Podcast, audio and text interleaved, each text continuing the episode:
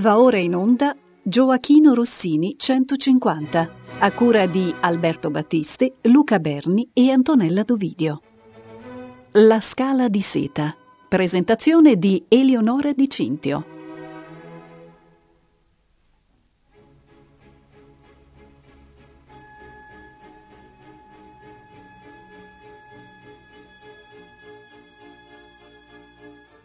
Buonasera cari ascoltatori di Rete Toscana Classica, benvenuti a questo nuovo appuntamento della rassegna Gioachino Rossini 150. Io mi chiamo Eleonora Di Cintio e questa sera eh, andremo alla scoperta della Scala di Seta, una delle farse scritte da Rossini per il teatro San Moisè di Venezia e eh, debuttata il 9 maggio del 1812. La Scala di Seta è una delle opere giovanili di Rossini, era eh, poco più che ventenne all'epoca della composizione. Tuttavia questo lavoro presenta molti dei tratti eh, delle opere della maturità e eh, in particolare mh, a partire dalla sinfonia è eh, una delle sinfonie più note di Rossini e eh, presenta una struttura che poi sarà standard in molte altre sinfonie eh, successive. Questa struttura è sostanzialmente bipartita, per cui si comincia con una prima parte eh, di dimensioni circoscritte e di carattere lirico e eh, a questa prima parte ne segue una seconda, eh, chiaramente molto più lunga, nella quale si avvicendano due temi. Questi due temi si presentano uno dopo l'altro, eh, segue un crescendo, una breve sezione di ehm, elaborazione tematica, dunque una ricapitolazione, un altro crescendo e dunque le cadenze finali. Philip Gossett, che è stato eh, un grande amante, un grande studioso di Rossini, uno dei principali responsabili della cosiddetta Rossini Renaissance, ed era un musicologo americano, eh, ebbe a dire della sinfonia della Scala di Seta che fosse una delle sinfonie più adorabili di Rossini. Probabilmente il carattere amabile di questa eh, composizione deriva dal, dallo squisito uso che Rossini fa degli strumenti a fiato. Questi strumenti sono già protagonisti nella prima delle due parti dell'ouverture, quindi nella parte lirica, diciamo, e poi eh, risultano essere protagonisti anche successivamente nella parte più lunga, quella di eh, presentazione delle idee melodiche. Rossini affida queste idee melodiche in prima e in seconda battuta a strumenti quali eh, clarinetti, oboi, eh, flauti e eh, oltre a svolgere un ruolo protagonistico di questo tipo, eh, gli stessi strumenti commentano a a margine, le mh, mm, melodie che eh, nella sinfonia si fanno strada. Dunque la scala di seta, sinfonia.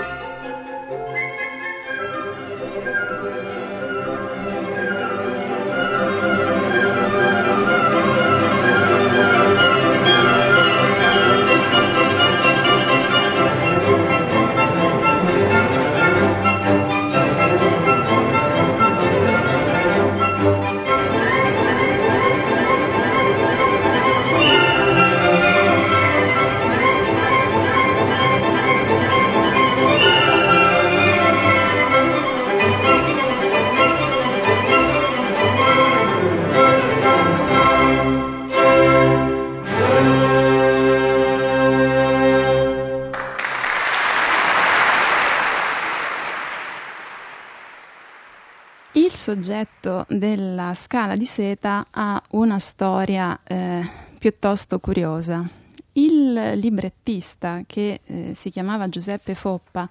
e aveva già collaborato eh, con Rossini per L'inganno felice, eh, altra farsa debuttata l'8 gennaio del 12, trasse il soggetto di questo nuovo libretto da un altro libretto francese, come era consuetudine per quanto riguarda le farse, Il libretto in questione era quello di un'opera comique di eh, Françoise Antoine Eugène du Planard che eh, si chiamava L'échelle de Soie. Planard aveva a sua volta ripreso il soggetto dell'Échelle de Soie da un altro libretto di un'altra opera comique, eh, libretto scritto da Madame Riccoboni, che si chiamava Sophie o Le mariage caché, opera debuttata a Parigi nel 1768. A questo punto voi mm, vi direte, vabbè, 1768, eh, 1812 ne è passata d'acqua sotto i ponti. Chi vuoi che se lo ricordi il eh, libretto di Madame Riccoboni? In realtà eh, se lo ricordavano in tanti perché Madame Riccoboni aveva a sua volta tratto spunto per eh, il suo libretto da una famosissima commedia di eh, George Coleman e David Garrick che eh, si chiamava The Clandestine Marriage. Vi dice qualcosa questo nome? Allora, The Clandestine Marriage magari no, ma il matrimonio segreto forse sì, eh, dal momento che questa commedia era stata la fonte cui eh, Bertati, altro grande librettista di tardo Settecento, aveva guardato per confezionare il libretto del matrimonio segreto di Domenico Cimarosa. Questa grande opera comica, eh, debuttata a Vienna nel 1792, aveva da quel momento in avanti continuato a tenere banco, o meglio tenere palco, eh, nei principali teatri eh, italiani e anche eh, nelle piazze europee. A Venezia, naturalmente, tutti quanti eh, conoscevano, si ricordavano del matrimonio segreto. Tant'è vero che il povero signor Foppa venne mh, da un certo punto di vista rimproverato, comunque ripreso da eh, un recensore eh, che scrisse della scala di seta dopo la prima, il quale eh, non mancò di ricordare come appunto il signor Foppa, d'altronde riputatissimo per gran numero di belle produzioni, ha il sol torto di aver tratto un soggetto che è una perfetta imitazione del matrimonio segreto. Ora, il povero Foppa non si sa se l'abbia fatto eh, così inconsapevolmente oppure eh, se abbia apposta preso un soggetto che era già molto famoso e molto amato per garantirsi un minimo sindacale di successo. Sta di fatto che eh, la storia della scala di seta in effetti eh, si presta ad essere letta come un calco di quella, o meglio, eh, il matrimonio segreto funge da calco per la storia della scala di seta. Anche in questo caso ci sono due personaggi, Giulia ed Orville, che come Paolino e Carolina del matrimonio segreto sono segretamente sposati. Ad un certo punto il tutore di Giulia, tale Dormont, decide di promettere in sposa la ragazza ad un terzo eh, incomodo che è il signor de Blansac, il quale signor de Blansac peraltro suscita l'interesse della cugina di Giulia, ossia Lucilla. Eh, Giulia naturalmente si trova eh, in grande difficoltà e cerca di svincolarsi dai lacci in cui il tutore la tiene, chiedendo aiuto al servo Germano. La pensata non è delle migliori, dal momento che Germano non essendo un mostro di arguzia, eh, non farà altro che complicare la vicenda anziché eh, semplificarla e risolverla. Fin qui, diciamo, la trama è appunto molto simile a quella del matrimonio, eh, tuttavia non si può fare meno di notare il fatto che eh, il matrimonio segreto fosse stato una sorta di monumento al sentimento, scusate la rima, una partitura eh, intessuta di eh, momenti lirici che eh, peraltro Cimarosa ha eh, risolto in una maniera veramente mirabile. Nel caso della scala di seta questi accenti lirici sono molto più attenuati e chi ascolta eh, ha sempre il sospetto che la loro presenza sia una presenza sarcastica, cioè che Rossini li abbia messi lì quasi per prenderli in giro. A tal proposito, penso sia utile eh, fare una specie di ponte tra il matrimonio segreto e la scala di seta. Eh, il matrimonio segreto comincia con una introduzione a due eh, tra appunto Paolino e Carolina, eh, un duetto molto famoso che si chiama Cara non dubitar, in cui i due si giurano amore reciproco e eh, chiaramente eh, fanno ehm, voto di aiutarsi a vicenda per evitare che Carolina a sua volta vada in sposa ad un altro uomo. Anche nel caso della scala di seta, dopo l'introduzione, che è un'introduzione concertata a tre, nella quale cantano Giulia, Germano e Lucilla, si colloca un duetto. È un duetto apparentemente amoroso, dal momento che Giulia realizza che il suo servo germano possa aiutarla a eh, trarsi fuori d'impaccio e allora lo lusinga con una serie di amorevoli infiorettature vocali in modo tale che Germano possa rendersi disponibile ad aiutarla. La bellezza di questo duetto è appunto il sentimento che si fa strada in questo duetto, è naturalmente un sentimento trattato in maniera sarcastica perché Germano è completamente imbambolato dalla, eh, dal fascino di Giulia era una consuetudine quella di far cantare in un duetto, almeno a questa altezza, i due personaggi su una stessa linea melodica. Tuttavia il, la ripetizione pedissequa da parte di Germano della linea melodica che canta Giulia eh, funge quasi da una sorta di incantesimo, è come se Germano fosse completamente incapace di rendersi conto di quanto Giulia stia facendo. E dunque il primo dei due tempi che eh, andremo ad ascoltare adesso eh, risulta essere una sorta di menzione al, ad un sentimento che però eh, si rivela molto presto essere in realtà una grande presa in giro.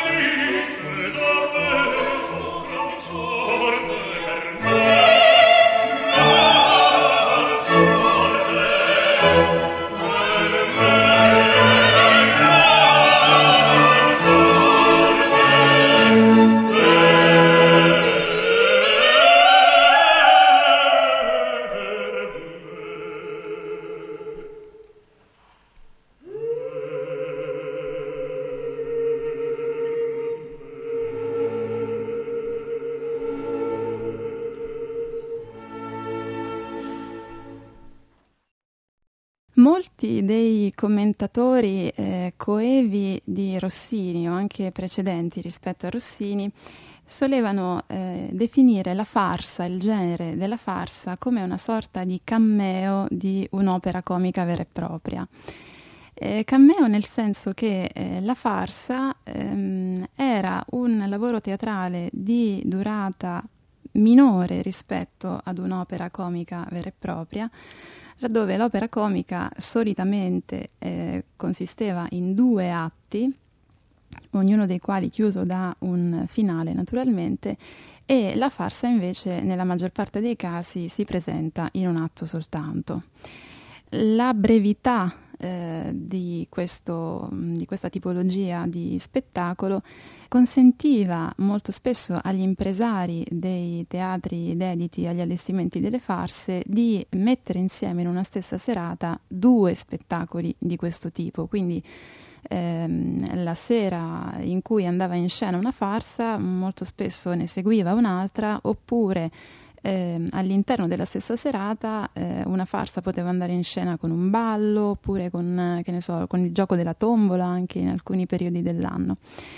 Ciò nonostante però, nonostante la farsa fosse appunto un eh, lavoro di più eh, circoscritte dimensioni, ereditava eh, questa tipologia di spettacolo dall'opera comica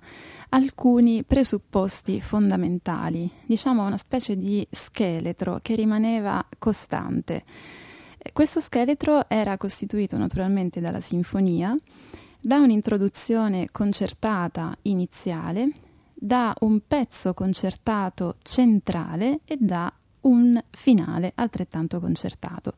All'interno di questa impalcatura il compositore, di concerto con il librettista e eh, a seconda delle esigenze del teatro, dei cantanti e via dicendo, poteva eh, scegliere di inserire pezzi di varia natura, quindi arie, duetti, terzetti e via dicendo.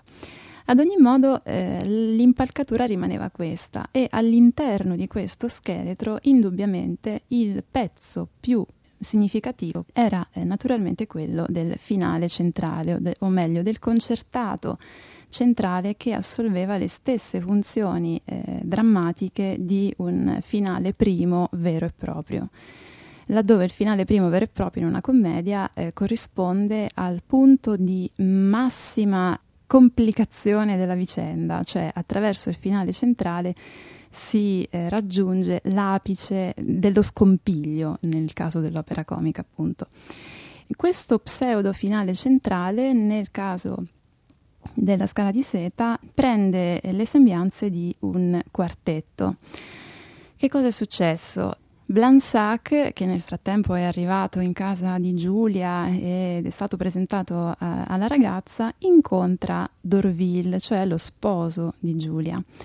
Eh, Dorville gli dice: mm, Io sono sicuro che tu non riuscirai mai a conquistare Giulia. E allora Blansac lo sfida e gli dice: Facciamo una cosa,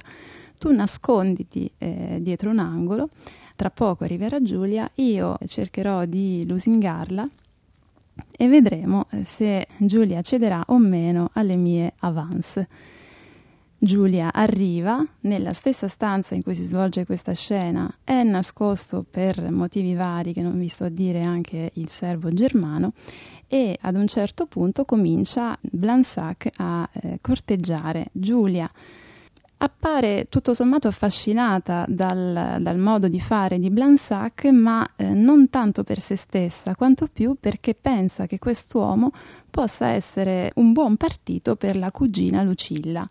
Tant'è vero che nel suo piano, appunto, Blansac avrebbe dovuto sposare la cugina in modo tale da poterla lasciare libera e dunque moglie felice di eh, Dorville. Eh, Rossini organizza questo finale in una forma quadripartita, per cui sostanzialmente il, eh, il corteggiamento di Blansac prende eh, il primo tempo che è un moderato, a questo moderato segue un allegro, poi una transizione e un allegro vivace. Quello che adesso andiamo ad ascoltare è il secondo di questi eh, tempi all'interno del quartetto che corrisponde a eh, quello che sostanzialmente succede nel momento in cui, finito il corteggiamento, Dorville, ossia lo sposo di Giulia, in grande disappunto, come è facile immaginare,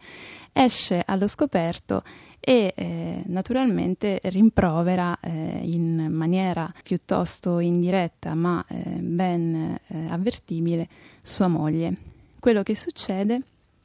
è un eh, concertato nel quale eh, Rossini dà voce a tutti i personaggi che sono convenuti e nel quale eh, sperimenta in questa circostanza per la prima volta un meccanismo che rimarrà molto caro a, a questo compositore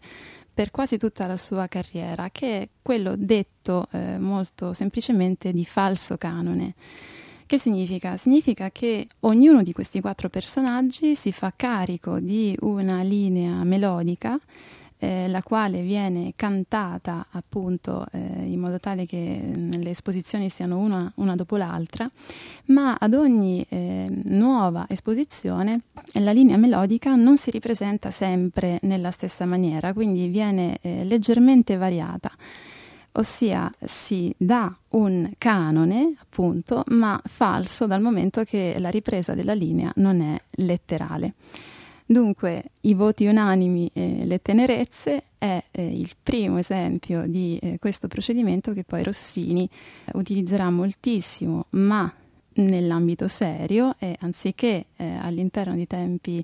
eh, veloci come questo allegro, all'interno invece di larghi concertati.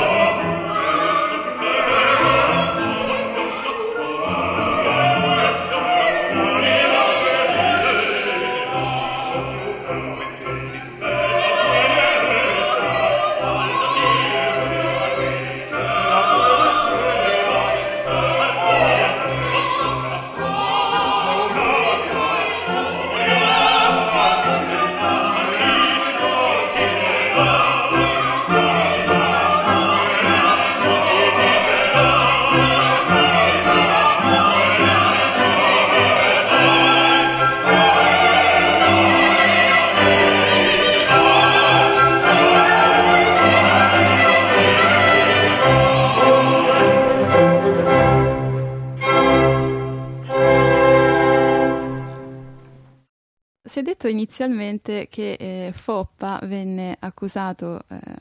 praticamente di plagio, per, per usare un termine facile, per aver sfruttato un soggetto affine a quello del celeberrimo matrimonio segreto. Però abbiamo già visto nel caso del duetto tra Giulia e Germano che eh, le spinte sentimentali eh, che eh, animavano il matrimonio segreto di Cimarosa in questo contesto, nel contesto della scala di seta,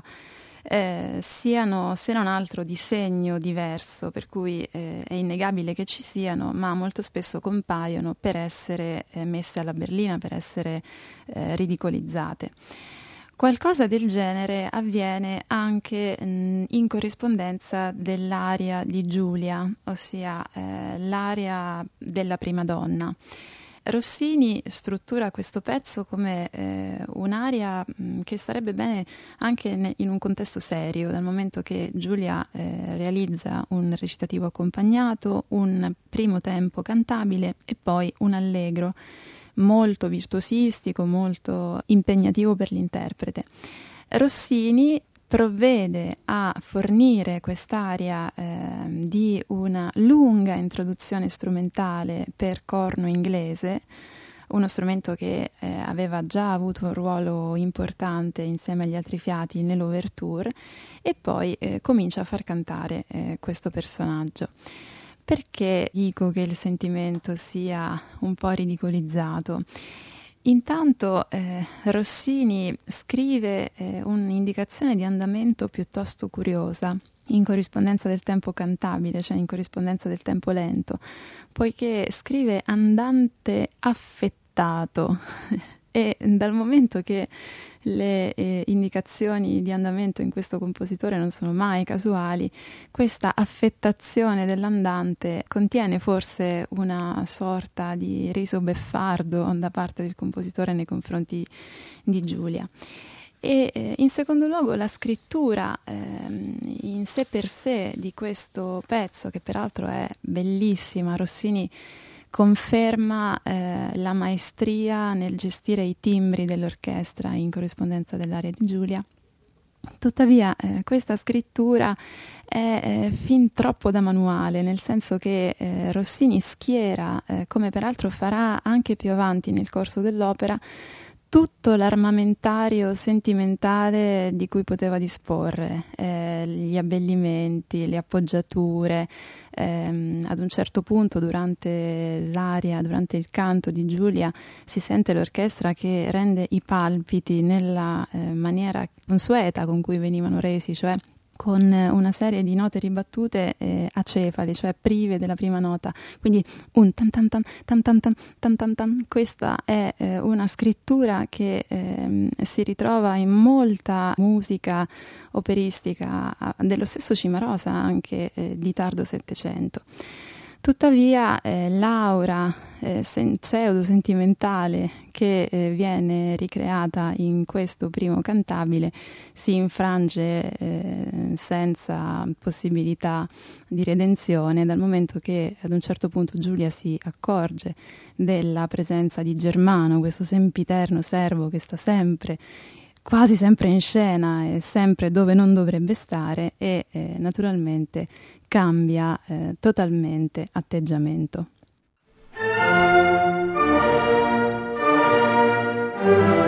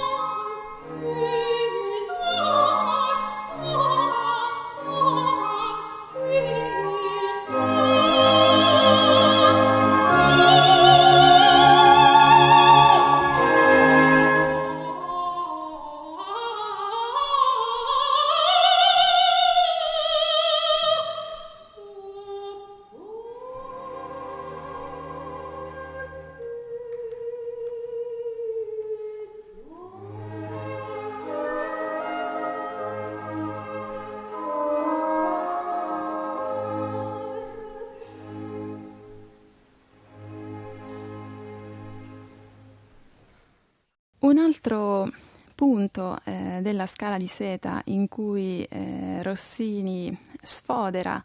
eh, l'armamentario sentimentale è indubbiamente il finale. Anzi, credo di poter dire che questo sia in assoluto il passo della partitura rossiniana nel quale la rimembranza della musica sentimentale si fa sentire in maniera eh, più eh, sostanziosa. Eh, dico questo perché ehm, dopo una serie di rivolgimenti e dopo una serie di peripezie, Giulia si trova nella sua stanza in attesa di Dorville. Ha calato dalla sua finestra eh, la scala di seta che dà il titolo alla farsa e che è l'oggetto attraverso il quale Dorville tutte le sere raggiunge sua moglie nella sua stanza ed è in trepidante attesa eh, del suo amato sposo. Non sa che, così come nella precedente aria che aveva cantato, anche in questo caso nella stanza in cui Giulia si trova si nasconda Germano sotto un tavolino. Germano che nelle scene precedenti peraltro aveva fatto credere a Blansac che la sua padroncina gli avesse dato un eh, rendezvous e dunque eh, si presenta eh, all'insaputa di Giulia nella stanza della ragazza, come dice lui, per imparare qualcosa, per imparare come ci si comporta eh, in caso di occasioni galanti. Dunque Giulia è nella stessa stanza con Germano e anche con Lucilla, sua cugina, che per lo stesso motivo eh, per cui Germano è lì, ossia per imparare qualcosa, si è a sua volta nascosta dietro una porta. Giulia cala la scala di seta dalla finestra e rimane in attesa che arrivi Dorville. La stessa scala sarà poi utilizzata da Blansac perché eh, Giulia si dimenticherà di ritirarla e quell'altro cascamorto non perderà occasione per salire e dunque usarla a sua volta e raggiungere l'appartamento della ragazza. Dicevo degli accenti sentimentali. Rossini mette in atto in questo finale un procedimento eh, formalmente, almeno apparentemente molto convenzionale. Ricalca le scene notturne che avevano eh, segnato moltissima letteratura operistica a lui precedente, a partire dalle nozze di Figaro. Eh, se eh, vi ricordate, prima del finale ultimo delle nozze, Susanna canta in giardino e vestita da contessa una delle arie più famose della letteratura mozartiana, ossia De vieni non tardar.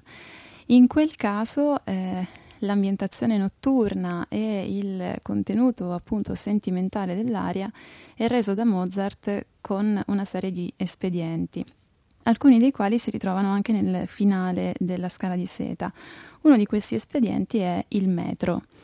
Eh, Rossini scrive la prima parte di questo finale in sei ottavi. Il sei ottavi era solitamente utilizzato proprio in corrispondenza delle scene sentimentali, delle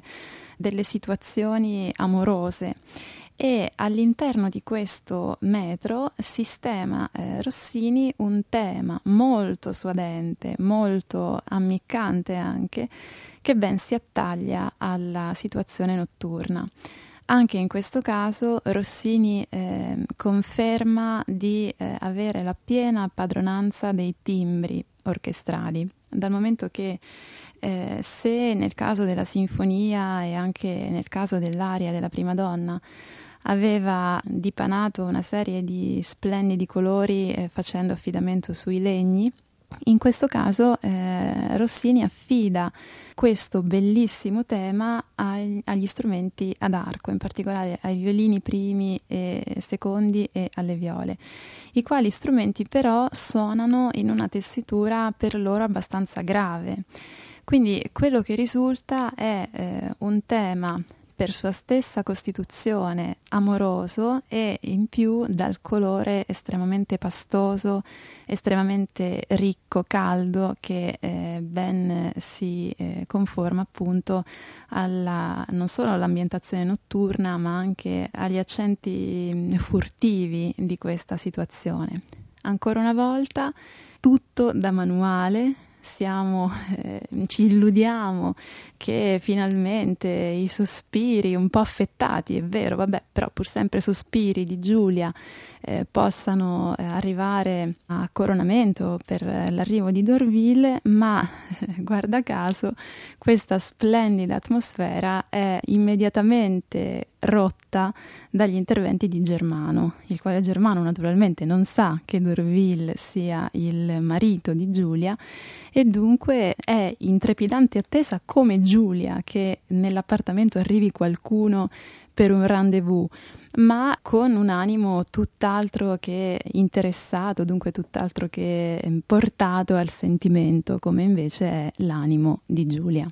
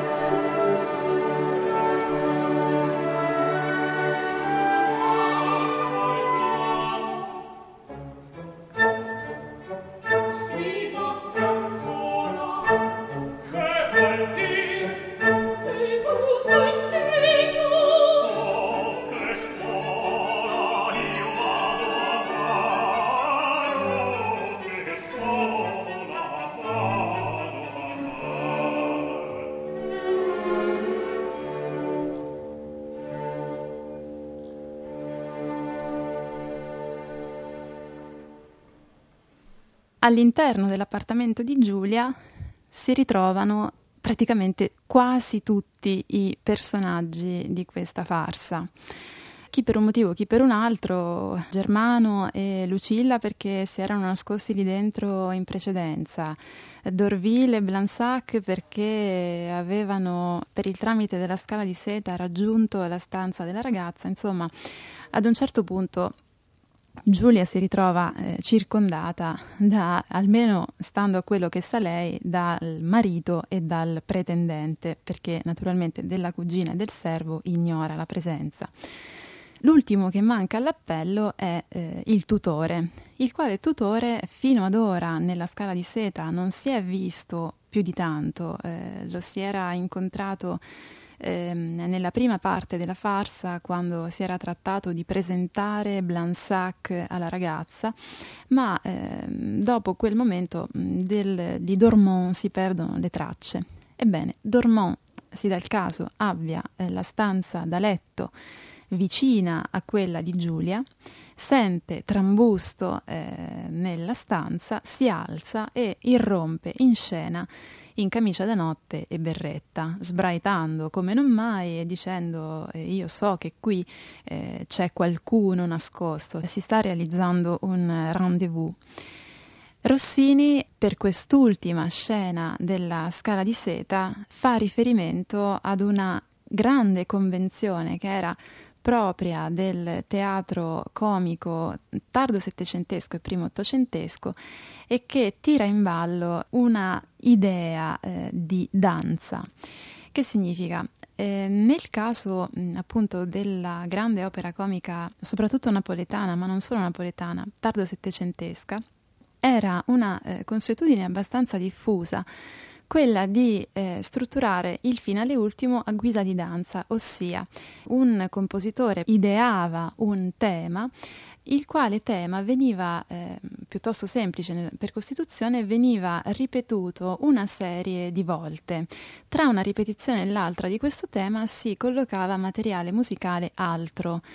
eh, a volte un secondo tema, altre volte materiale che si potrebbe eh, identificare con un po' di duttilità come eh, una serie di episodi musicali a contrasto con il tema principale. Ebbene, Rossini eh, sfrutta questa convenzione anche per il finale ultimo della Scala di Seta. Naturalmente non lo chiama eh, danza, non fa nessun riferimento esplicito alla danza, né tantomeno i personaggi in scena eh, realizzano un balletto, cosa che invece facevano molto spesso eh, i personaggi della, della commedia per musica tardo settecentesca. Tuttavia, questa trovata, cioè questa convenzione eh, musicale che Rossini sfrutta, mantiene eh, la stessa portata pantomimica di una danza vera e propria, poiché ehm, il tema di danza o, o di pseudodanza che Rossini scrive si accompagna ad un gesto scenico fatto da tutti quelli che sono presenti nella stanza, ossia ogni volta che il tema si presenta un personaggio esce fuori. Quindi eh, questa ripetizione del, del materiale musicale comporta un vero e proprio gesto pantomimico e quindi anche se questo finale non possa essere detto un finale di danza vero e proprio, però mantiene della danza quella attitudine eh, appunto pantomimica che le era propria. Naturalmente tutti i, i, personaggi si rendono conto di essere in una situazione paradossale. Ad un certo punto Blansac, una volta venuti fuori tutti quelli che erano nella stanza di Giulia, esclamerà eh, questo è un rendezvous in 200 ma eh, nonostante la, eh, l'assurdità della situazione, Giulia si troverà appunto a dover dare delle spiegazioni ormai necessarie al suo tutore, il quale, da eh, infuriato collerico qual era, si rassegna al fatto compiuto e, eh, come nella migliore tradizione comica eh, precedente a Rossini e contemporanea a Rossini non potrà far altro che innescare il coro finale eh, e dunque il eh, tutti che chiude la scala di seta inneggiando all'amore. Bene, io vi lascio all'ascolto di questo splendido finale, vi ringrazio per eh, l'ascolto che ci avete accordato, vi ricordo che eh, la scala di seta nella versione integrale di cui abbiamo sentito degli esempi finora andrà in onda alle 20.30 e dunque ancora grazie a tutti voi e una buona serata.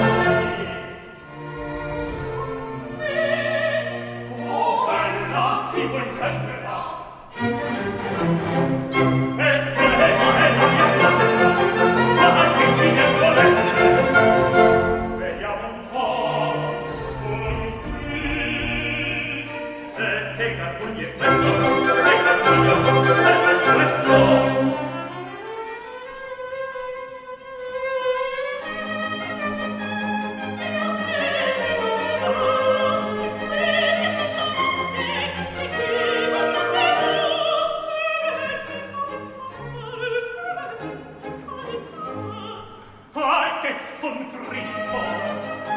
Un rendezvous, benissimo,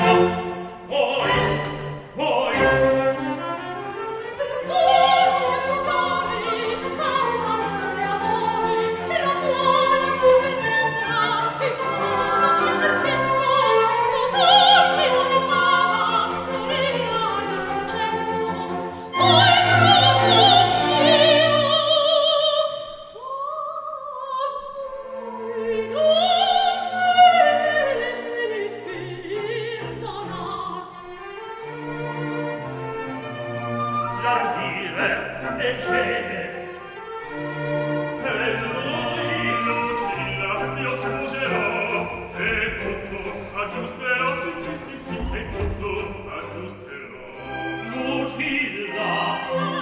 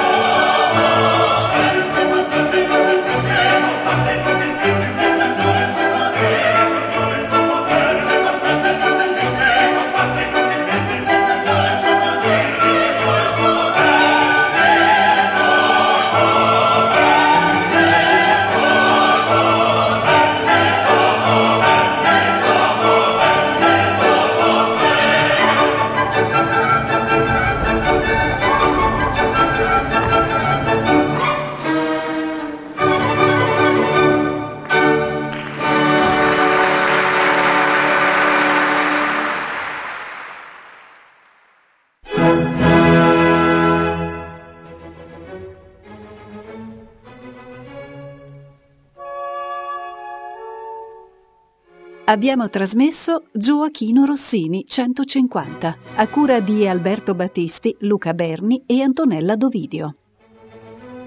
La scala di seta, presentazione di Eleonora Di Cintio.